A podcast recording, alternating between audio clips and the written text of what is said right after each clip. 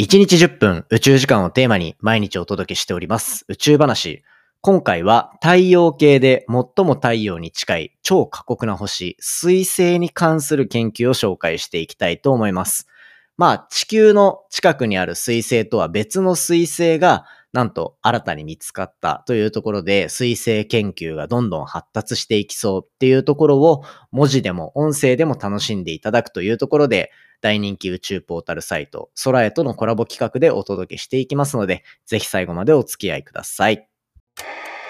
3 2 1 ignition.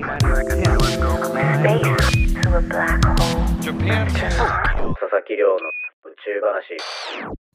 2022年10月1日始まりました佐々木亮の宇宙話このチャンネルでは1日10分宇宙時間をテーマに天文学で博士号を取得した専門家の亮が毎日最新の宇宙ニュースをお届けしております。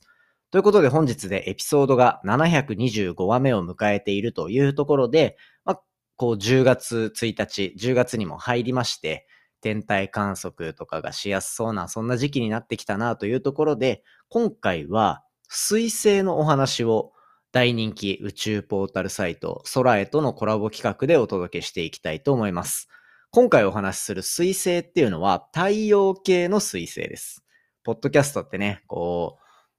音声だけの情報だから、同音異義語っていうのが伝えづらいんですよ。だからよくポッドキャストの中で、あの、ほうき星の方の水星の話をしてたら、途中まで、あの、惑星の話だと思いました、みたいな、そんなコメントをいただくこともあったりしたので、最初にちゃんと説明しておかなきゃなといけないなと思ってお話ししていたりですね。まあ、今回大人気宇宙ポータルサイト、空へとのコラボ企画になっていて、そこのね、ややこしいところが一切排除できるっていうようなところで、文字でも宇宙でも楽しんでいただけるようにですね、概要欄のところに貼ってあるリンクで、記事読みながらこの音声聞いていただけたら、よりこう理解を深めていただけるんじゃないかなというところでお話ししております。ということで、今回は水星のお話をしていくわけなんですけど、どんな結論なのかっていうのを先にお話ししておくと、水星っぽい星、水星っぽい惑星ですね。っていうのが、新たに2つ発見されたという、そういうお話をしていこうと思っております。なんだ？これただ見つかっただけじゃんっていうふうに思われる方いるかもしれないんですけど、この水星っぽい星が見つかったっていうのは非常に重要なことなんですね。その理由っていうのが大きく2つあって、まず1つは、水星っぽい星って見つかってなかったっていうところがあるんですよ。そもそも水星っぽい星って何なのっていう話なんですけど、太陽系の中では、こう、大きく分けて、岩石でできている岩石惑星って呼ばれる分類のものと、こう、ガスでできているガス惑星と呼ばれる分類のものがあるんですね。で、この内側にある、それこそ地球だったり、そう火星だったりとか、で、水星も含めで、そういったところが、いわゆる岩石惑星。で、その一方で、こう、木星とか、ああいうところ、土星とかですね。ああいうところはこうガスでできているみたいなところで特徴が大きく異なるんですよ。で、そんな岩石惑星の中でも、水星っていうのはやっぱものすごい特徴を持っていて、何かっていうと、まずは太陽に近すぎると。めちゃめちゃ近い。もう太陽系の中の一番内側ですから、やっぱり過酷な状況が水星の表面では常にこう発生し続けているというような状況がある。そして水星の一番の特徴は、異常に金属が含まれているというような、そういう状況なんですね。水星の話でよく出てくるのが、コアと呼ばれる、中心にあるなんかこう、核と呼ばれる塊の部分ですね。ここがもう本当に水星っていうのは金属でできている。鉄の含有量がものすごく高いとかっていうふうに言われていて、まあそこの金属の割合だったりとかっていうところで注目度が高かったりします。で、えっと、体積、まあいわゆるその中の物質のこの比率みたいなところで見ると、水星の核っていうのは全体の85%もあるんですね。85%って地球も一応核っていう、その中心にコアみたいな部分があるんですけど、これ地球のコアっていうのは金属が溶けてたりとか、あとまあ固まってたりとかのが混ざってる部分になっていて、これの割合って16%ぐらいなんですね。一方で水星が85%の、しかも塊の金属でドカッと真ん中にあるというようなところで、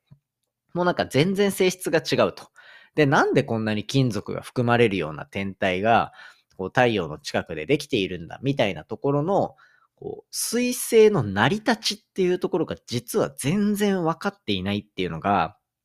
研究の状況としてあるんですね。なので、水星自体をこう明らかにしていかなきゃいけないっていうような、そういう課題があるっていうところで、今回、水星っぽい惑星が2つ見つかったっていうのは非常に面白い状況なんですよ。しかもこれ、1個のこう太陽みたいな星の周りに5つぐらいの、5つの惑星が回っていて、で、それのうちの2つがなんとこれ水星のような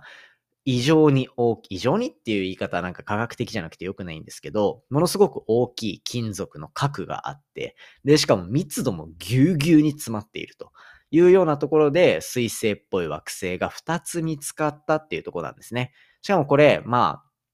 宇宙の研究だったら比較的近いところ、ね、出ましたよ。この宇宙の距離、近い遠い問題。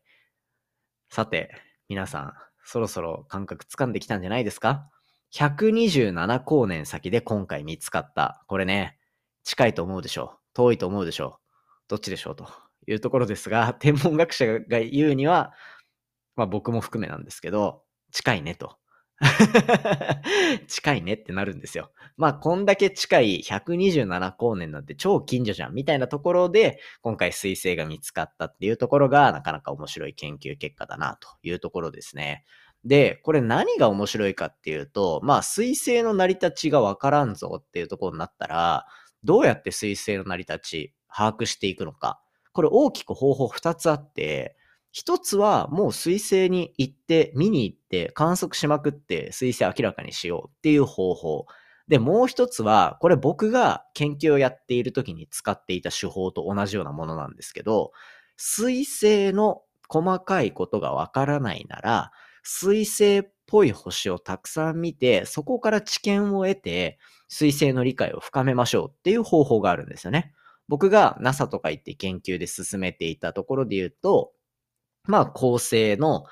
恒星っていう太陽みたいに自分で光る星の表面の爆発現象を見たい。で、そうなった時に、その太、私たちがいるこの太陽系の太陽がもう大暴れして爆発しまくってたら超嫌なわけですよ。で、だから、その太陽、太陽の活動がどれぐらいまで活発になるかみたいな予測をしたいときに、あえて太陽をずっと見る。そして太陽の細かい特徴からなんかこう、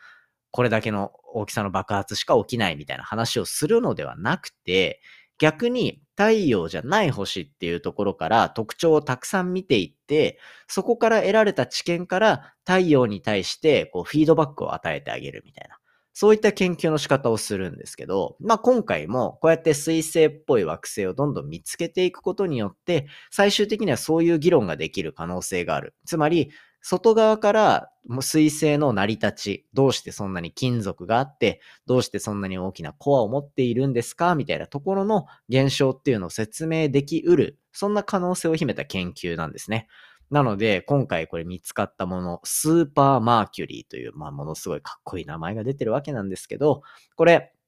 今までまだ6個しか見つかっていないっていうところで、今回新たに2つ見つかったっていうところは非常に面白い研究結果だなというふうに理解できるわけですね。なので、これから水星に関する理解っていうのが、こう、どんどん深まっていく可能性があるので、ポッドキャストの中でもいろいろ紹介していければなというふうに思っております。ということで今回は今まであんまり紹介してこなかった水星に関する研究を紹介させていただきました。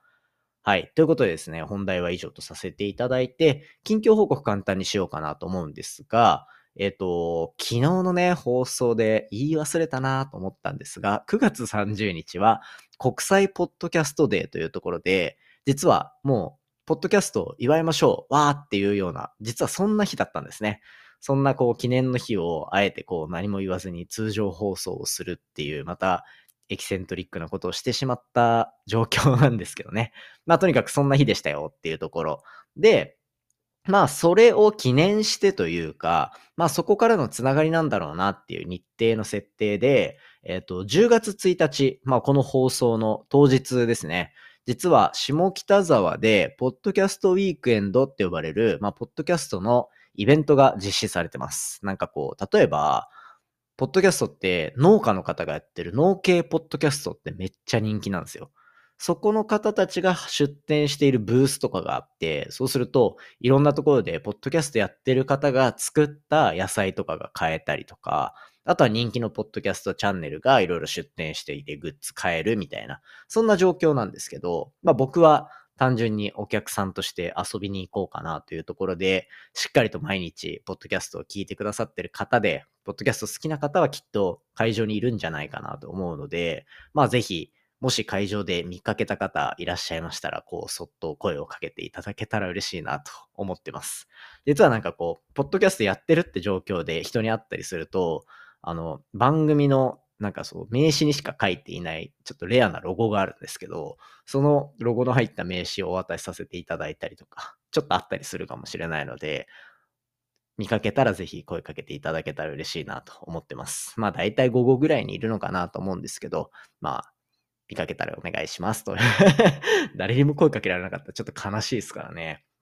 そんな感じで遊び行こうかなと思ってるんで、会場にいる方ぜひ楽しんでくださいというところで、ポッドキャストのイベント、まあこの間朝日新聞の呼んでもらったり、いろいろこう活発になってきてるなっていう雰囲気感じてるので、ぜひ皆さんもね、なんかこう、機会あれば足運んでみたら面白いんじゃないかなと思います。ということで、こんな感じで近況報告は以上とさせていただきまして、今回の放送は以上とさせていただきます。今回の話も面白いなと思ったら、お手元の Spotify アプリでフォロー、そしてフォローボタンの下にあるレビューですね。ぜひ高評価よろしくお願いいたします。